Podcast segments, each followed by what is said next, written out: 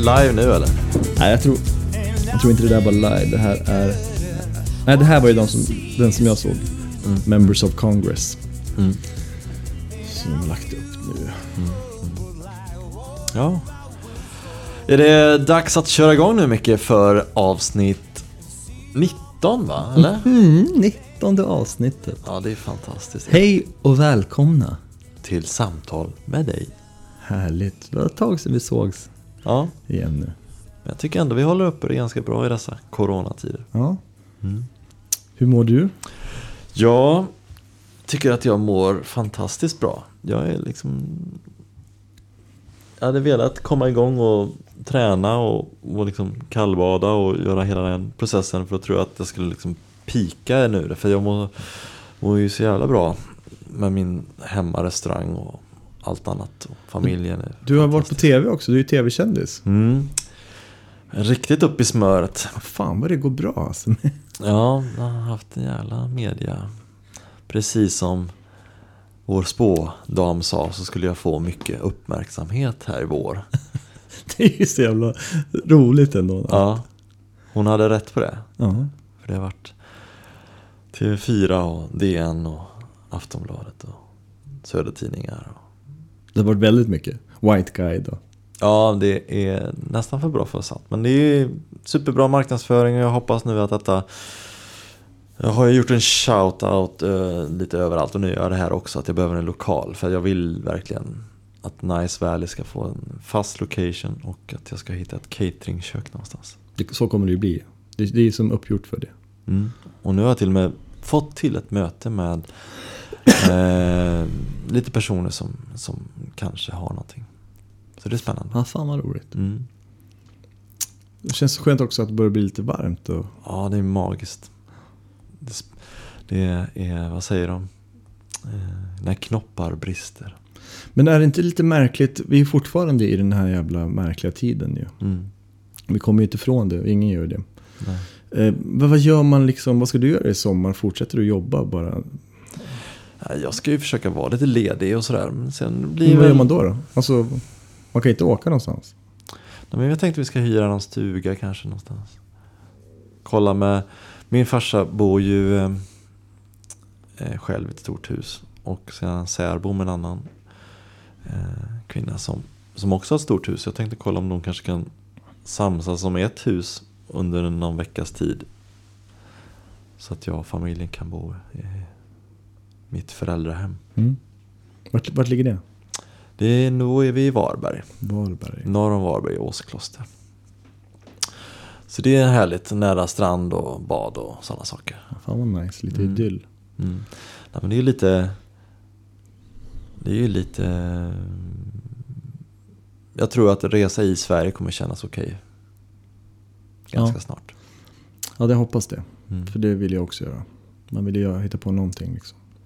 Ja, och sen så ska man ju inte klaga. Vi, har, vi sitter båda i varsitt trevligt hus som är nära till natur och sjöar och sånt där. Det finns ju Mm. mycket att göra här och jag tror att det, är- det öppnar upp för eh, socialt umgänge i skog och natur. Mm. Och det behöver inte vara kanske alltid de här eh, personerna som man brukar umgås med. Jag tycker att, att det kan vara eh, grannar som man fått upp ögonen för. Som man kanske inte har hängt med så mycket innan. Någon speciella, någon fräsching eller vad då? ja, precis. Nej, men... eh, Har du fått bättre kontakt med grannarna nu när du öppnar restaurang i Ja, området liksom? det tycker jag. Man har ju blivit en lokalkändis.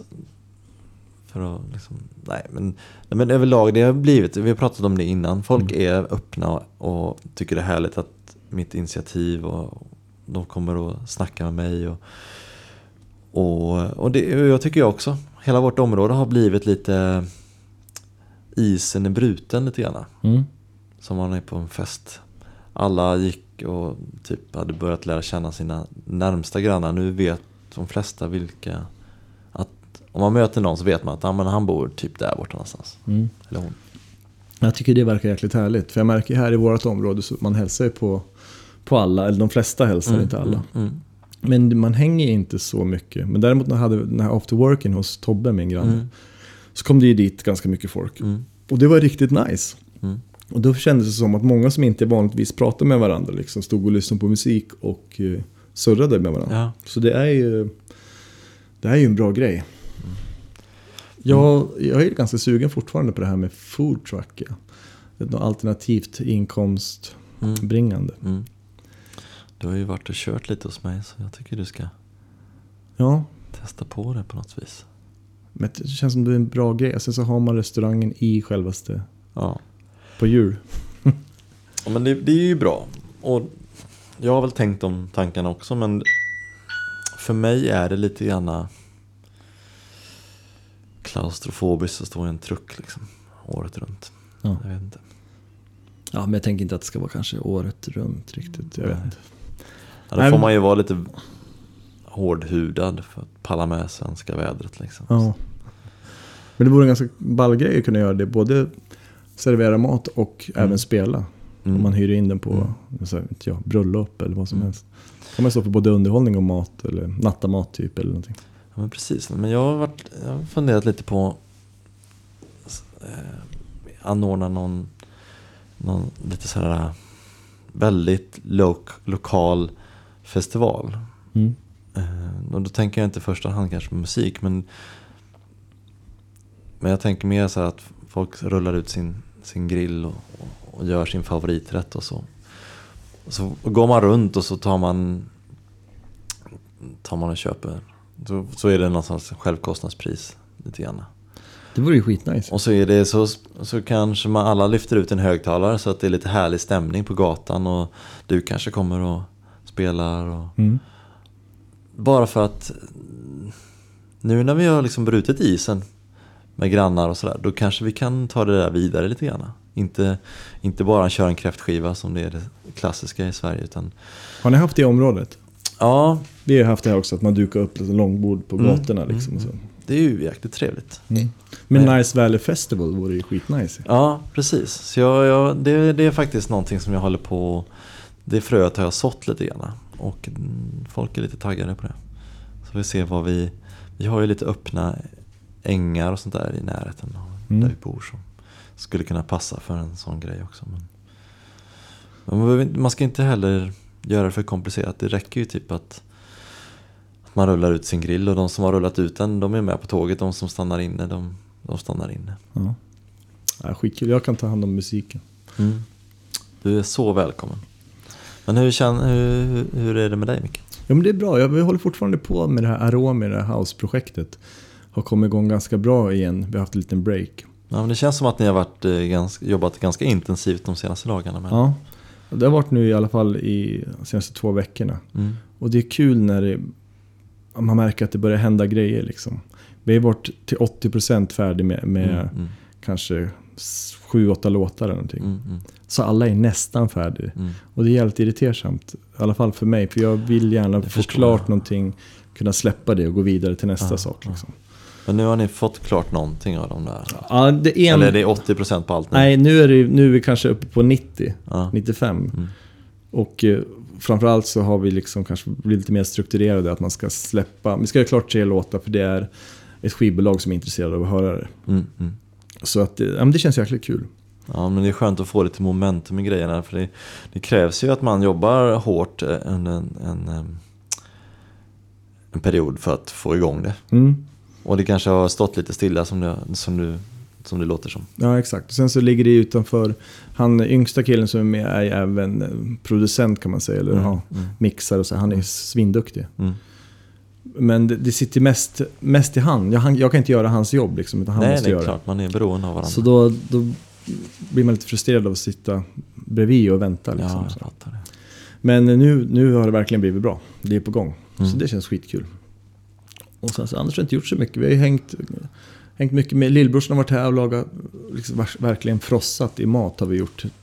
Har varit här med anklever igen. Ja, anklever och det har varit knivmusslor och det är allt möjligt liksom. Så. Ja. Men eh, man kan inte ha det för ofta känner jag. För man, man känner sig nästan hemsk efteråt. Men det, var, det är också jäkligt härligt att stå vid grillen. Vi stod och lagade mat tror jag i fem timmar. Och så Ja. hängde vi runt grillen liksom och lyssna på musik och bara käka god mat. Magiskt. Ja, så det var ja, lite grann som vi har gjort någon gång, eller när vi var uppe i Mm. Järvsö där. Man, Mm. man liksom får hänga runt grillen. Det är någonting magiskt med, med eld, Mm, eller glöd eller kol. Du. Ja, du som jobbar med eld. Ja, Det blir något speciellt, det är så urminnes... ja men verkligen. Det är, jag känner mig som en grottmänniska. Jag luktar som en grottmänniska också kan jag säga. Ja, det sätter sig i alla kläder i hår. ja, nu känner jag inte ens själv att jag luktar rök. Men det gör jag garanterat. Om du skulle lukta mig i, i håret. Men eh, det är ju... Eh, ja men det är, det är på riktigt. Mm. Man gillar det här superanaloga när man lever i en superdigital värld. Har du testat det här med, vad kallar de det för? Barbecue pit typ, som gör i USA mycket och framförallt i Argentina så. Det är väl flera tusen år gammalt va? Om man gräver ner som en ugn i jorden typ. Liksom. Ja, exakt. Man gör ganska djupt hål och sen så tror jag man kan ta så tygpåsar eller det är något påsar som man, som man blöter i vatten. Mm. Så lägger man ner fullt med kol, Mm. så lägger man ner den här påsen och så gräver man igen det. Mm. Så, så öppnar man det typ åtta timmar senare eller någonting. Jag har aldrig testat det men det hade varit kul att göra något sånt där. Ja, jag och brorsan tänker att vi ska göra det i sommar. Vi Mm. kanske ska testa och göra det tillsammans. Ja. Det är, lite- verkligen old school. Det, det tror jag är... Argentina, jag har sett på Netflix så gjorde de det i någon sån här superkock i Argentina. Ja. Som pratade om det att det är... Det var så här Chef's Table, det Ja, de avsnitten liksom. Och det ser ju så jäkla gött ut alltså så att... ja. Nej men det kan jag verkligen tänka mig att det Jag såg någon annat klipp på någon, eh, det var en kock från Turkiet tror jag som gjorde någon sån här mega Ja men han hade ju världens största gryta som han typ svetsade igen med bröd och Ja, sen satte den i elden i också jättelång tid och sen hade han liksom helt plötsligt gjort en anrättning för 100 pers. Liksom. Mm. Det, det, blir, det, är- det är en annan typ av matlagning än vad jag gör men, men det är ju det här känslan av att det här har gjorts i hundratals år. Det är, någonting häftigt med det. Mm. Ja, jäkligt coolt. Ja. Sen så har jag även... Eh, vad vad vet du förresten om, om healing? Inte så mycket. Du har ju berättat att du... Är det non-believer believer, eller tror du på att det går att heala? Believer är jag. Eller jag är öppen för allt så. Jag, det finns väldigt få grejer som jag så här stänger dörren till helt. Jag är, när du sa att du hade gått en kurs, du ska få berätta mer om det. Så sa jag, du måste göra mig. Jag vill testa det. Jag Mm. vill att du healar mig. Um, skitcoolt. Ehm, man tänker ju lite sådär på Karate Kid. När han ska, Det är exakt så det när han, är. ska, när han gnuggar händerna och Mm. får honom att Det är ju japanskt dessutom. Och, ja. Det som jag har, den utbildningen, reiki Mm. healing. Och, nu, de gör, görs ju oerhört mycket forskning och grejer på det. Jag tror Mm. till och med det är avdragsgillt för, heter det, friskvård och så. Ja, det är det. Mm. Ja. Så alltså är det ju som en, ja, en erkänd, vad säger man, behandling. Ja. En Nej, det- alternativ, alternativ medicin. Ja, exakt. Nej men jäkligt intressant och eh, ganska utmanande. Jag har ju alltid alltså, healat, eh, kanske inte vetat hur jag har gjort, men alltså min familj så, mina barn eller min fru. Mm. Typ när de sover och så här. Det låter lite läskigt att du håller på att heala folk när de sover. Ja, men det är ju min familj. Man, får ju inte, man ska inte göra det heller, utan man måste ju be om tillåtelse innan Ja. man healar någon. Mm. Mm. Men eh, mina barn och så, när de är sjuka, eller min fru, så då Mm. har jag tagit med den rätten. Mm. Men jag har inte testat än liksom på riktigt, det jag fick lära mig nu. Mm. Så det ska bli kul att göra det. Hur lång tid tar det att göra en, en session? Och gör man en eller är det liksom att, du, att det är någonting man får göra under en återkommande för att... Nej, men man gör väl en session, det beror ju på vad... Är det något specifikt problem man har? Då kanske man får göra, återupprepa de här behandlingarna. Mm. Men en session tar väl lite över en timme. Och det är ju, det påminner ju, det går ju hand i hand med det här med meditation och så. Mm. Så egentligen så handlar det ju om att man, man blir som en kanal, man kanaliserar energi. Mm. Och till de punkterna, eller till de chakran som man har där personen i fråga Mm. kanske har låsningar eller problem. Liksom. Mm. Eh, som sagt, jag har inte vågat testa det här än. Eller vågat. Jag har inte Mm. liksom haft möjlighet att göra det. Men jag tänker att jag ska köpa hit en bänk till studion och så. Mm. Ska jag testa på nära och kära först. Mm. Jag, jag kommer vara försökskanin. Men vad tänker på... Eh, men är det någonting man då söker sig till om man har besvär med någonting? Eller är det, är det lite grann att man... Som jag tänker ju att jag kanske inte kan sätta fingret på vad det är som ska healas men att jag gärna testar ändå. För att det, det kanske finns någonting som behöver Ja, healas. jag tror att man behöver inte ha något särskilt som man går på healing för. Men men jag tror att man kan använda det som ett komplement till andra saker. Mm. Om du behandlar... Jag vet att jag läste nyss så, om den här forskningsrapporten så, som jag läste på nätet. Så använder de det i, i USA på vissa sjukhus efter operationer. Mm. För att hjälpa kroppen liksom att läka så att det inte ska bli några komplikationer. Mm. Och England har det visat sig ha haft positiv effekt på de som får cancer. Alltså behandling för cancer. Mm, Så mm. Tunga sådana behandlingar. Eh, Att det hjälper till med ångest och sådana där saker.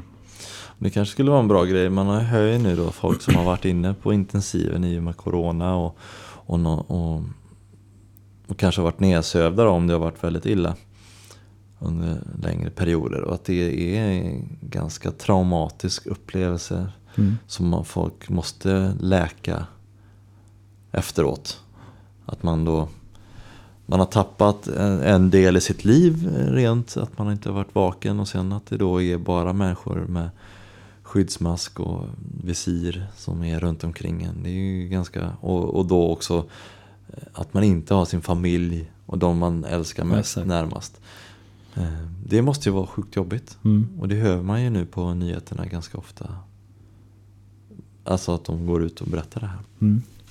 Ja, jag har en polare som nyss eh, opererade blindtarmen. Och det var ett jäkla ståhej. Alltså han var ju opererad. Men bara för han att ta sig in på sjukhuset så var det en jättelång mm, proc- process liksom. Ja, Och sen så fick jag inte ha någon familj eller någonting där heller. nej. Såklart eftersom, ja, Mm. på, på grund av smitta och sånt, smittorisk. Mm. Så att jag tror att det, man kan, jag, jag tänker med alltså att om människan har ett energifält kring, runt sig, liksom, Mm. så att man samlar ihop energierna i och med den här healingen, så Mm. healar man punkt för punkt. Liksom. Och eh, Men är det en timme eller halvtimme? Eller nej, jag tror att det tar nog, ska man heala hela kroppen så, så gör man både bak och framsida. Då tar det nog en timme. Ja. Och det bästa är att personen som blir healad behöver ju inte ha någon typ av eh, tro på det. Liksom. Nej. Det är inte så, att ja, jag måste tro på det spirituella, för det handlar inte om det. Det handlar Men man, om man, man kanske ska, ändå ska vara lite avslappnad eller? Ja, alltså det är väl bra om man kan vara det. Men, eh, för jag var lite så här brydd på det. Vad, kan man bara heala människor som tror på healing? Så, nej, men det, så är det ju inte. Nej. Eh, för då, ja, det, det är inte alla som gör det helt enkelt. Mm. Men vi ska testa. Ja, nej, det är superspännande. Men när du då liksom... Hur... Har, nu har du ju gjort det på familj och lite sådär under utbildningstillfället och så. Men känslan då av den som blir healad och dig som healar, liksom, hur... Kän, känns det som att du har tappat massa energi efter du har gjort en healing? Eller Nej. eller är det så att du Får man något form av kvitto? Antingen att du får det eller den som blir healad får kvitto. Ja, men den som blir healad tror jag får det. Och då är det en känsla av att man är lite lättare i kroppen. Ja, det är nog en känsla av ett lugn och ett välbehag tror jag. Mm. Men eftersom jag tar ju inte någons energi, liksom Mm. tar någons dåliga energi. Mm. Jag, jag fungerar, min, min kropp och jag fungerar ju bara som ett instrument. Liksom. Mm. Så det är ingenting som tar någonting från mig. Mm. Sen jag- finns det ju olika nivåer av det här. Alltså det finns ju de som är riktigt grymma på det. De, Riktiga exorcister. ja, exakt. De kan göra ännu mer grejer kan jag tänka. Kanske Ja. ännu mer effektiv. Desto Ja. mer man tränar, så Ja. desto Jo, bättre blir så man ju såklart. Som allting annat. Men jag kan ju, jag kan ju verkligen... Senaste avsnittet så pratade vi om, pratade jag och jag om stress och, och den biten som, som nog många känner, känner, känner, eh, känner av. Liksom. Men jag kan ju nästan jag kan ju nästan sätta fingret på var min stress sitter. Mm. Jag kan ju känna så här, det är liksom här Tryckande över bröst. över bröstet liksom. Där, liksom, där alltså. Och det är ju en, kalla det stress, ja, det är ju naturligtvis stress, men det är ju en form av att eh, känna att man inte, att man vill så mycket mer än vad man, det var ju lite det vi pratade om då. Mm. Som jag känner att man vill mer än vad man hinner med riktigt. Och har, har kanske inte, sitter inte riktigt inne på de här eh, sunda spärrarna alla gångerna. Mm. Vilket både hjälper och, och kan skälpa. Men ju mer man har koll på att man inte har dem desto bättre är det. Men vi, jag har pratat lite med folk, jag pratat bland annat med en annan form av healing. En, en terapeut, eller nej, inte terapeut utan en, en vän till mig som, som eh, behandlar folk genom massage. Mm. Och eh, en kiropraktor. Ja, jag ska inte säga exakt vad hon gör men hon, hon uppfattar ju att många av de kunderna som nu börjar komma tillbaka eftersom det har varit lite stiltje på grund av corona där också. Att de som kommer nu har mer stress i kroppen för att de kanske jobbar hemifrån och inte på samma sätt som tidigare får de här naturliga pauserna i arbetsdagen. Du, du har ju själv pratat om att din sambo Carola kör på som att Ja, i i helvete. 190 liksom. Mm. Och jag tror att det, hon är verkligen inte ensam om det. Alla känner att de måste lite grann vi bevisa att de gör sitt jobb. Och eh, speciellt då på arbetsplatser där det kanske då finns eh, en liten risk för att det kommer att bli neddragningar och sådär. Att man känner att man kan bli av med jobbet och sådär. Sitter inte helt säkert. Det, har- det har liksom kommit fram att, att, att Sverige kanske inte har den här arbetstryggheten i sin, sina anställningar som man trodde. Eller Mm. folk hade tro, tro på. Vilket gör att folk jobbar på som in i bänken, tar knappt någon kaffepaus, går knappt på toa, käkar knappt någon lunch. Man jobbar mer, det känns som hon jobbar mer, min fru, mer nu hemma än vad hon gör på jobbet. Ja, och det är inte sunt. Mm. Det är inte sunt att man ska... Stress är ju aldrig bra. Man kan ju tänka, ja ah, det är skönt att jobba hemifrån. Men jag tror att vi kommer att komma ur det här att, nej fan det finns ganska mycket så negativa sidor med det också. Mm. Okej, du kanske sparar eh, lite pendlingstid. Men den pendlingstiden har, är också återhämtningstid för många. Mm. Att man får ett break från familj och jobb. Kombination av det kanske vore bra. Man jobbar två dagar hemma så jobbar man... Det tror jag. Och sen, och sen hitta, hitta sådana här hjälpmedel. Eh, Det finns ju en teknik som heter... Ja, nu tappar jag ju... Onani. Ja, precis. Avslappningsövning för oss människor. Stera människor. Eh, nej, men det är att man ska jobba 25 minuter och ta 5 minuters paus. Ja, Och sen göra det slaviskt. Så att man eh, ställer en väckarklocka typ. På, eh, på 25 minuter. men fan känner igen det. Är det så här framgångspodden eller någonting? Ja, precis. Så Det- effektivisera. Ja, du kan ju få så jäkla mycket gjort. Ehm, och den kallas för någonting speciellt. Eh, men jag tror att den, alla skulle behöva jobba efter den lite grann. Mm. Jobba så som du gör 25 minuter och tuffa på. Men när klockan ringer då släpper du pennan eller datorn. Och så går du och tar en kaffe i fem minuter. Inte mer än fem minuter men du tar fem minuter. Och sen så går du tillbaka och så fortsätter du precis där du var. Och, och, och grejen med den är ju det här att är du mitt i en mening då vet du hur den här meningen ska avslutas vilket gör att du kommer igång med arbetet bättre. Än om du hade skrivit klart kapitlet och sen så ska du börja på ett nytt kapitel. Och så vet du inte riktigt hur du ska börja det. Kanske inte så dum grej. Så Jag tänker det- så här, musikmässigt när man spelar in i studion så kan man ju sitta i timtal så fastnar man på en Jag tror specifik det är parti. skitbra. Bara ta, alltså, då går man därifrån. Ja, och det funkar nog. Jag har testat det i, i, i köket. Att eh, man har ju en to-do-lista som man ska göra. Det ska liksom rivas morötter och det ska skalas potatis och styckas fisk och vad det kan vara. Och det naturliga är ju oftast att man avslutar sin punkt och sen så går man och tar en kaffepaus eller vad man nu gör. Mm. Och sen så går man tillbaka. Och, och ibland kan det ju vara att det tar lite tid. Att okej, vad ska jag göra nu? Då ska man gå till en lista och så ska man kolla det. Ja, okej, jag ska gå på den punkten. Och så har man tappat fem minuter bara genom att ta reda på det. Istället för att kniven låg kvar på skärbrädan med purjolöken bredvid. Då är det Mm. bara så att ställa sig och fortsätta hacka den. Och sen då när man är klar med det, då börjar man... Men har du lyckats gjort det här eller Ja. gör, gör du det fortfarande? Nej, jag gör inte det fortfarande. Jag bara kom att tänka på det nu att, att det här hade varit en teknik som jag tror hade varit jättebra för, för hemmaarbetare att jobba efter. För att vi kommer få lika mycket gjort, men vi kommer också få de här små pauserna som behövs för att stressa av och, och, och, och liksom återhämta sig lite. Mm. Är det inte japaner som tar sådana mikrosömn? Mm. Eller japaner, inte- överlag. Men jag har hört i alla fall att de som sitter på kontor i Mm, Japan mm, oftast mm. kunde liksom bara ta en Mm. tio minuter och sova eller något sånt där.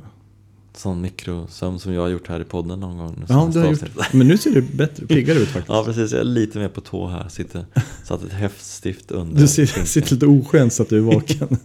Ja, precis. Jag har ju sagt här sedan vi startade att vi ska skaffa lite vettiga stolar, men det är fortfarande de här.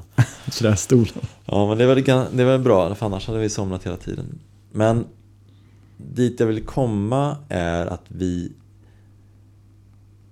Det är som en kluven tid när det kommer till stress. Många säger att man har fått en ny syn på hur man ska jobba. Man kanske inte tycker att det är längre värt att jobba 100% utan fasiken 80 är schysst. Mm.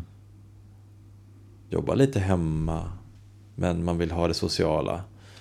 Sådär. Så det, det, så det finns ju liksom att det, det blivit lite bättre och lite avslappnat rent karriär, karriärsmässigt.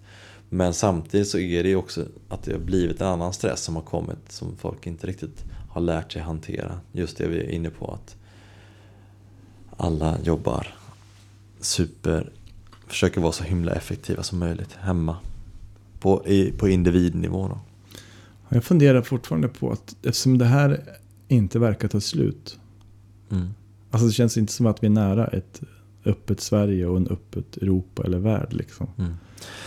Fan, det, det är fortfarande jättemycket problem som kommer komma. Liksom. Mm. Snart, alltså nu är det ju så självmordsgrejer som kanske kommer. Eller mm. du vet, som vi pratade om förut, så här, våld i hemmet. Mm, Eller mm, mm, psykiska åkommor som man får av det här. mm.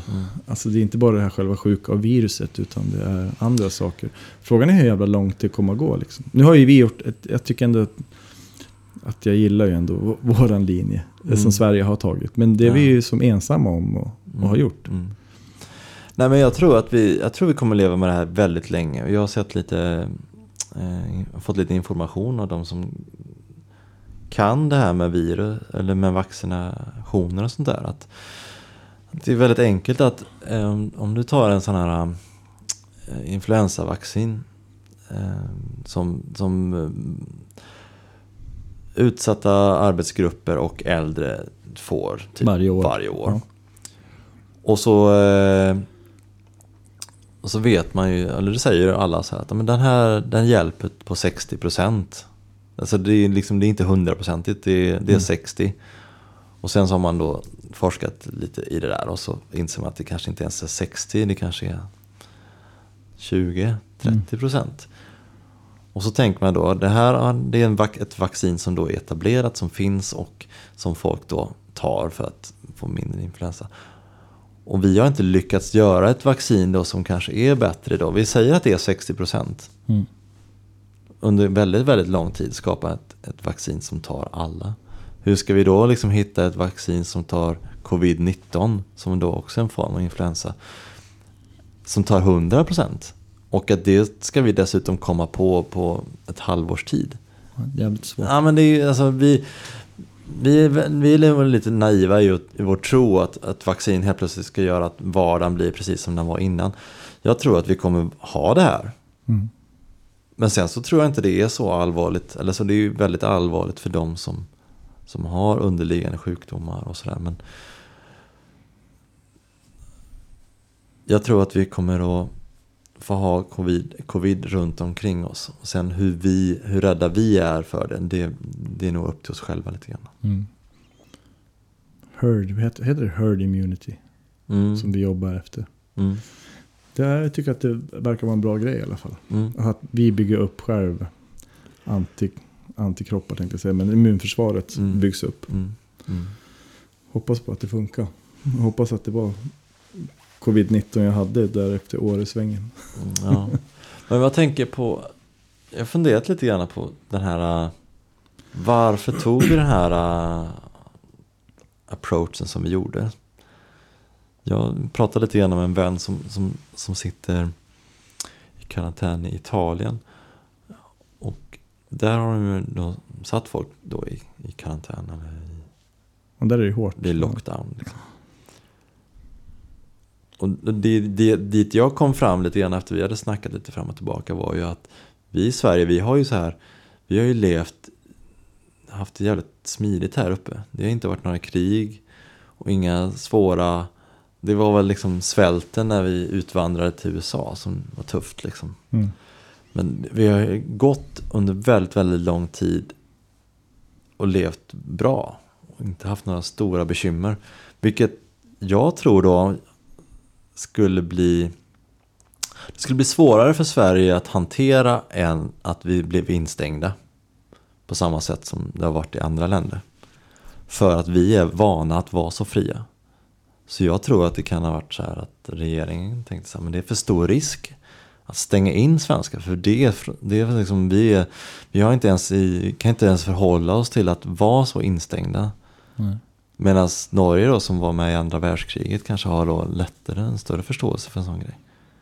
Och att det skulle kunna vara en del i, absolut det finns en strategi i, i hur vi gör det men också så här att, det, att de tänkte att det kanske, folk kanske blir för förbannade om de blir instängda i Sverige. Jag vet inte.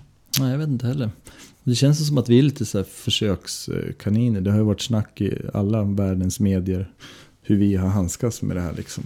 Men- Men när man lyssnar på sådana här läkare, de som snackar om så allmänt när man kollar på tv. Mm. Så tycker de flesta att det är bra om immunförsvaret själv kan Mm. ta hand om det. Mm. Och det är ju bättre att kanske som vi har gjort det, att de som verkligen är i riskgruppen så Mm. håller sig inne så mycket som möjligt. Och vi andra också så mycket som möjligt. Mm.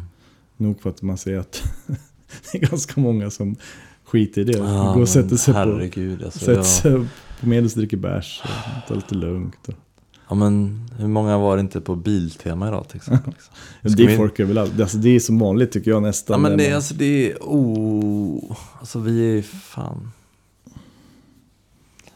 Man hoppas ju att, man hade ju hoppats lite så här att nu får vi skruva ner det här konsumtionssamhället lite grann. Men det är som att vi Alltså både när man tittar då på ett sånt ställe till exempel Eller på ett byggvaruhus som alla ska bygga altan nu. Men det är som att så här Nästan som att pengarna brinner ännu mer i fickorna på folk. Det är som att vi måste spendera nu därför att vi kanske inte vet hur det ser ut här i höst liksom. Vi bränner skiten nu liksom. Ja men det är helt sjukt, jag vet inte, har, har du känt ja, men jag har inte... Jo, men inte har, så här personligen utan det är bara, jag får den känslan när jag pratar med folk att Men fan, shit, fan vad du köper grejer nu liksom Mm. Ja, jag har inte tänkt på den grejen. Däremot så, jag märkte jag åkte in till stan förra lördagen sånt där med min dotter. Det var, det var ju väldigt tomt på pendeltåget. Så då, där märker man ju av det. Och sen så inne i stan så är det ju ändå, det är inte lika mycket folk, men det är ändå folk liksom. Mm. Och det är en tryckt stämning Mm, tycker jag ändå. Men sen när det kommer typ till Huddinge, ett centrum, så jag ska gå på affären, ja men då är det ju som vilken dag som helst. Mm. Som bolaget, där, där släpper de ju bara in visst antal människor. Mm. Det ska stå liksom med någon meters avstånd. Mm. Så går du in på Coop, där är det ju fullt blås liksom. Mm. Är, eller vilken affär som helst. Då är det ju H&M är det precis som vanligt. Men är det kö utanför bolaget då innan Ja. in? Inte för att jag brukar vara där så ofta, men jag har sett någon gång när jag går förbi att det fungerar. Då kanske de säger, nu, nu, nu håller vi på så här och samlar ihop lite så här eventuella sponsorer. Vi har nämnt då Biltema. Nu ska nu, Bolaget. Ja, och så kommer jag nu nämna Bauhaus som jag svängde förbi en snabbis också. Och där var det också lite kö innan och då hade de ju varit så fyndiga så där fick man stå på en, en ruta där det var en siffra så stod de och eh, lottade ut, ja det var någon solcellslampa eller vad det var. Mhm. Det hade varit kul om det var på systemet var likadant. Att man lottade ut så kunde man få liksom en cider eller en bärs eller en kvarting om man hade riktigt jävla flyt. Liksom. Klappkanon innan man kom in. Så jävla osvenskt. Men ja, det var, det var lite, ja, det var väldigt roligt påhitt men det hade varit ännu roligare om det var utanför systemet. Men en sak, måste, vi måste backa lite tillbaka till den här healing-grejen Mm. som heter Reiki. reiki. Du pratar ju om energier som man då kan liksom tillföra och lyfta från den här personen. Eller är det bara att man lyfter bort? Nej, men alltså man kan, man kan säga att man hjälper till att ta bort om det är negativa energier, dåliga energier. Mm. Men kan man tillföra positiva energier också? Ja, det är det man gör liksom Ja. med. Man tränger undan dåliga. liksom. Mm. Men det är ungefär samma sak, det är samma tänk som det är när man mediterar, att man har Mm. sju olika chakran. Mm. Och att man jobbar sig igenom dem. Mm. Eh, nu vet inte jag exakt vad alla chakran står för. Det är sådana här saker som är... eh, men på vissa ställen så är det det mentala kanske. Mm. Och Mm. vissa ställen är det tarmfloran eller magen. Och Mm. De som är riktigt duktiga de skulle ju kunna i, under ett astmaanfall typ kunna hjälpa någon. Mm. Med handpåläggning. Vilket Mm. jag tycker låter helt Mm. Det är häftigt. otroligt. Liksom. Men... Nej, men det är spännande. Jag, jag har varit intresserad av det jäkligt länge.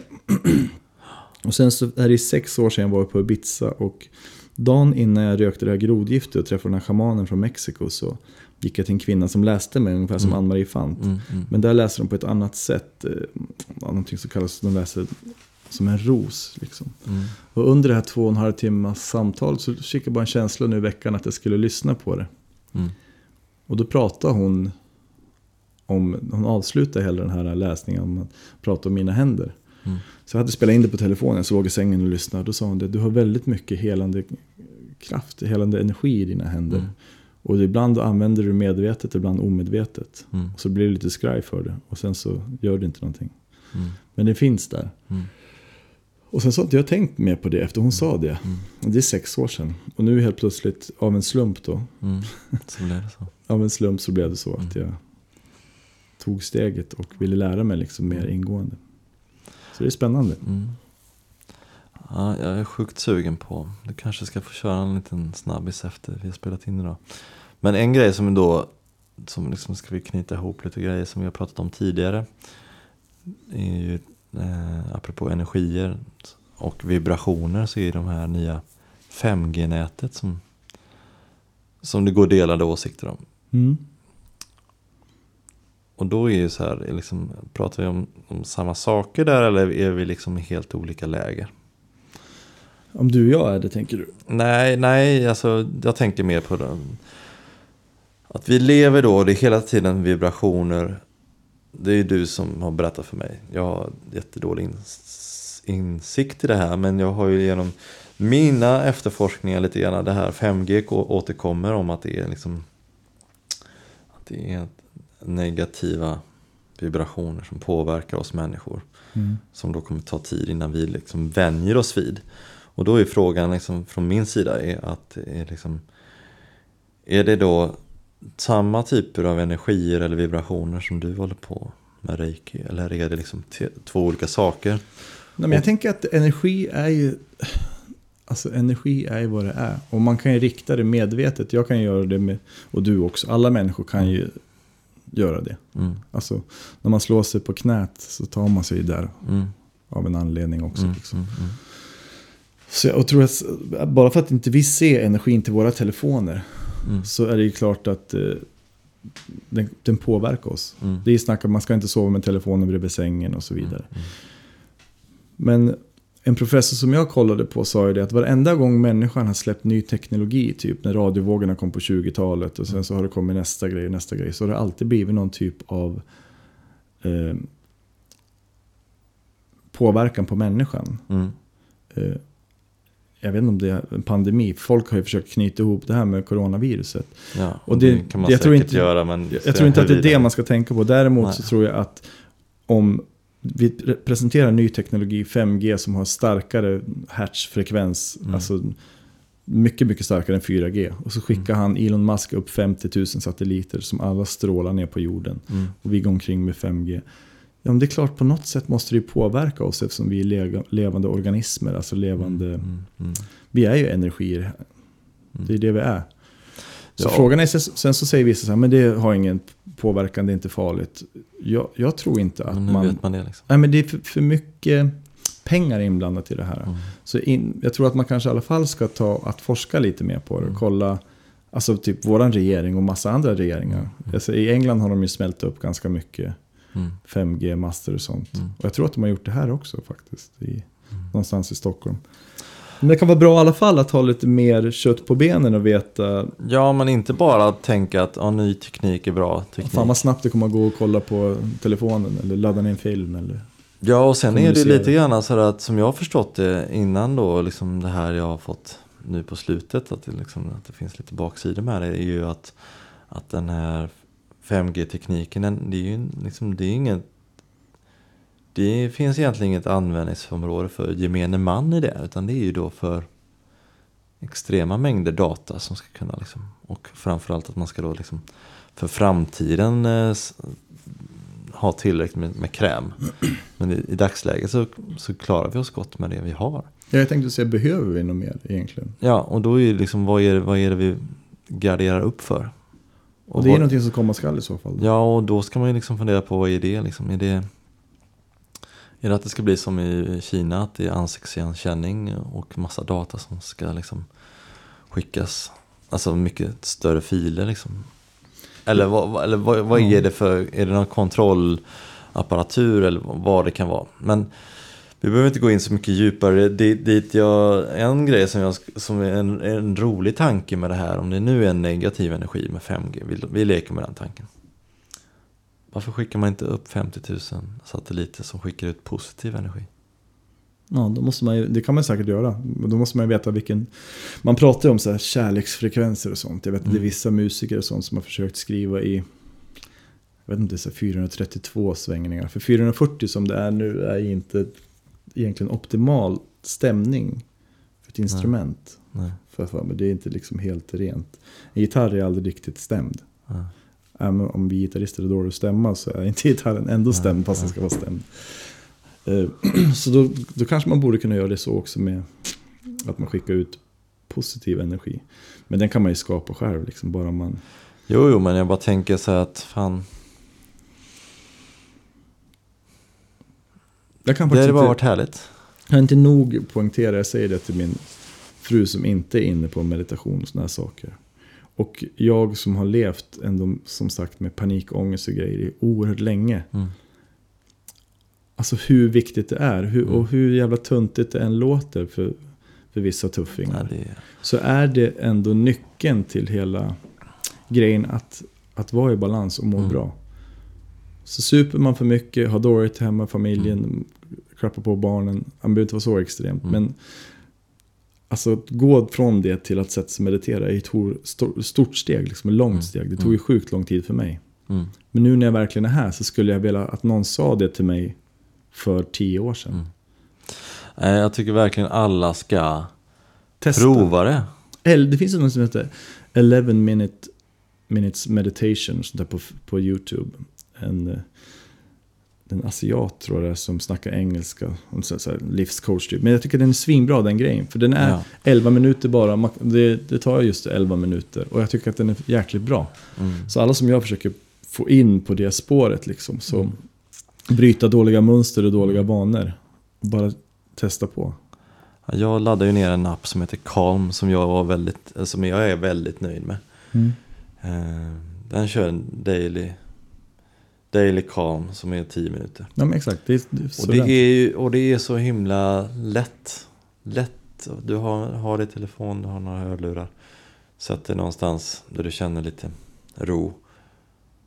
Och så, de har en sån här sju dagars trial liksom. Mm. Kostar ingenting. Varför inte testa? Men gör det bara. Det Till slut så blir det ju, alltså det är jävligt kul att till exempel, ja, men vi hänger hos våra grannar och så, så, Mm. så säger han så men ska du inte ha en bärs då? Vi, jag vet inte vad det var för dag. Så jag sa, nej, jag vill inte dricka, jag ska inte dricka idag. Mm. Först och främst brukar jag inte säga att jag inte ska dricka idag om jag blir bjuden på en bärs och inte har någonting att göra imorgon. Alltså Mm. då skulle jag kunna göra det. Nej men jag ska hem och så, så vill jag, jag vill inte dricka när jag mediterar och så. Mm. Och då kollar han, alltså han är ju så långt ifrån det som Mm, mm. bara går att komma. Bara, Så han kollar på mig så här, i helt huvudet? jävla dum i huvudet? Ja, Ja, jag kan inte förklara för, nej. jag kan inte förklara för någon som inte vill förstå. Mm. Nej men den, den känslan och den, nästan den känslan, eftersom jag har tagit en ganska stor mängd olika droger. Mm, mm, mm. Och jag har alltid gillat rus av olika slag. Så är det här ruset fan mig det bästa. Mm. Och det sjuka är att jag behöver egentligen bara sitta ner och andas. Jag har sagt det förut och jag Mm. säger det igen. Mm. Och då har det blivit till och med en positiv grej att man, Mm. eh, nej men jag vill inte göra det, jag tackar nej till det där. Eh, för jag ska göra det här sen. Jag ska hem och bli hög på mig själv. Ja, och jag tycker det, jag har gjort det några gånger faktiskt. Och jag, är, jag kan ju vara ganska pushig. Speciellt om du frågar Solan. Um,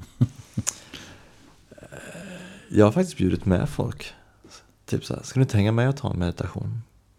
Så när han då frågar om en bärs så ska du mot säga, nej tyvärr, men kan inte du hänga med mig och ta en- meditation istället? Gå och sätta oss här på berget här borta. Delar vi på mina hörlurar och så får du vara med. Ja. Jag har gjort det med flera personer. Och det är, det är lite, de tycker det är lite konstigt men det är ingen som har tyckt att det varit någonting dåligt efteråt. Nej, men det är, jag tycker att det är skumt att meditera ibland. Som jag gjorde nu med, när jag gick den här reiki-utbildningen så mediterade vi några stycken tillsammans. Det har jag aldrig gjort förut. Mm. Men det blir också en härlig känsla. Alltså det är samma sak där. Det blir en energi bland de människorna som sitter Mm. där och gör det. Mm. Så nej, det är coolt. Frågan om man ska få till det bara. Men igår drack jag en flaska rött nästan. Inte en hel, men nästan en hel. Mm. Lagade till käk. Det var också gött. Ja, men det är ju trevligt. Fick sån jävla huvudvärk bara idag. Men Ja, jag tror att det var pollen. Pollen. Det är mycket pollen nu alltså. Ja, jag känner det. Men det känns som att det inte är lika Det är också en sån här grej som är lite intressant Förra året så tyckte jag att med fan alla gnällde på pollen nu gnäller alla på corona. Vad fan är det mer om? Ja, nej, men alltså det är inte så många som gnäller på pollen För att nu har det kommit någonting annat som är lite värre Mm. Och det tycker jag, det är ändå någonting positivt Det är jävligt tunt att på Nu är inte jag, nu är inte jag pollenallergiker Så jag ska inte Nu kastar jag ju verkligen sten i Ja, glashus här men För det finns ju de som har väldigt ont av det men Det är inte så att man dör heller säga jag nyser ju och snorar som fan helt när det kommer pollensäsong. Och då har jag ganska mild pollen liksom. Det finns säkert de som får astma av det och så här. Ja, mediterar man ju bort. Eller inte. jag inbillar mig att när jag står vid min eld och liksom mer eller mindre så här långsamt röker mig som en, en skinka eller någon korv som jag kommer liksom vara helt klar i, i höst här. Då känner jag samtidigt också så att jag känner mig som någon gammal schaman i något sån indiantält som som liksom den här röken och elden den driver bort alla onda coronavirus liksom. Ja, den, den ska väl inte gilla värme va? Visst är det så? Nej. Jag tror att viruset inte gillar jag har byggt upp min, eh, min... På Ica har man en, eh, ett plexiglas, jag har en eld mellan mig och mina kunder. Det Jag som tänker innan vi avslutar så jag såg bara en lite intressant grej så vore det kul om andra kollar också. Det finns något som heter hydrokloroxin eller sånt där. Som har varit snack länge som ett botemedel. Det är alltså malariamedicin. Jag tror att vi Mm. har pratat om det förut. Ja. Och tillsammans med zink och C-vitamin ska det vara en behandling mot eh, det här viruset. Mm. Och Ryssland har börjat behandla sina människor med det. Sina, sina medborgare. Och de har köpt det från Kina, Aha. den här medicinen. Men jag ser inte att det står någonstans i svensk media. Så jag tänker det kan vara kul om andra kollar och, och vad de tror. Om det är något riktigt eller om det bara hittar på. Mm. Alltså jag tänker varför skulle man... Ryssland är ju inget litet land liksom. Nej, verkligen. Och Kina verkar ha bra koll på virus. Så att de kanske har koll på Mm. vad som kan vara bra och inte. Ja. Jag vet att staterna har nämnt det också någon gång. Så. Ja, vi får se helt enkelt. Ja, man kanske kan komma på något eget, eh, slippa vaccination och komma på eget bra botemedel om det redan finns. Eld, rök och kallbad. That's my kall medicine. air. Fan vad gott. Mm. Bättre ska vi tacka för idag. Vad heter det våra sidor? Samtal med dig heter vi på Instagram och Facebook. Och Mm. Det är lite understreck emellan orden där på Instagram. Men eh, sen har vi en eh, hemsida som heter samtal med dig at gmail.com. Men eh, enklast är att nå oss via Facebook. Skulle jag säga. Skriva om det. Skriv någonting. Säg hej. Ja, och rate oss gärna på Podcaster eller Spotify. Top fucking rating. Ja men tack för idag Martin. Mm, tack, tack. Tja.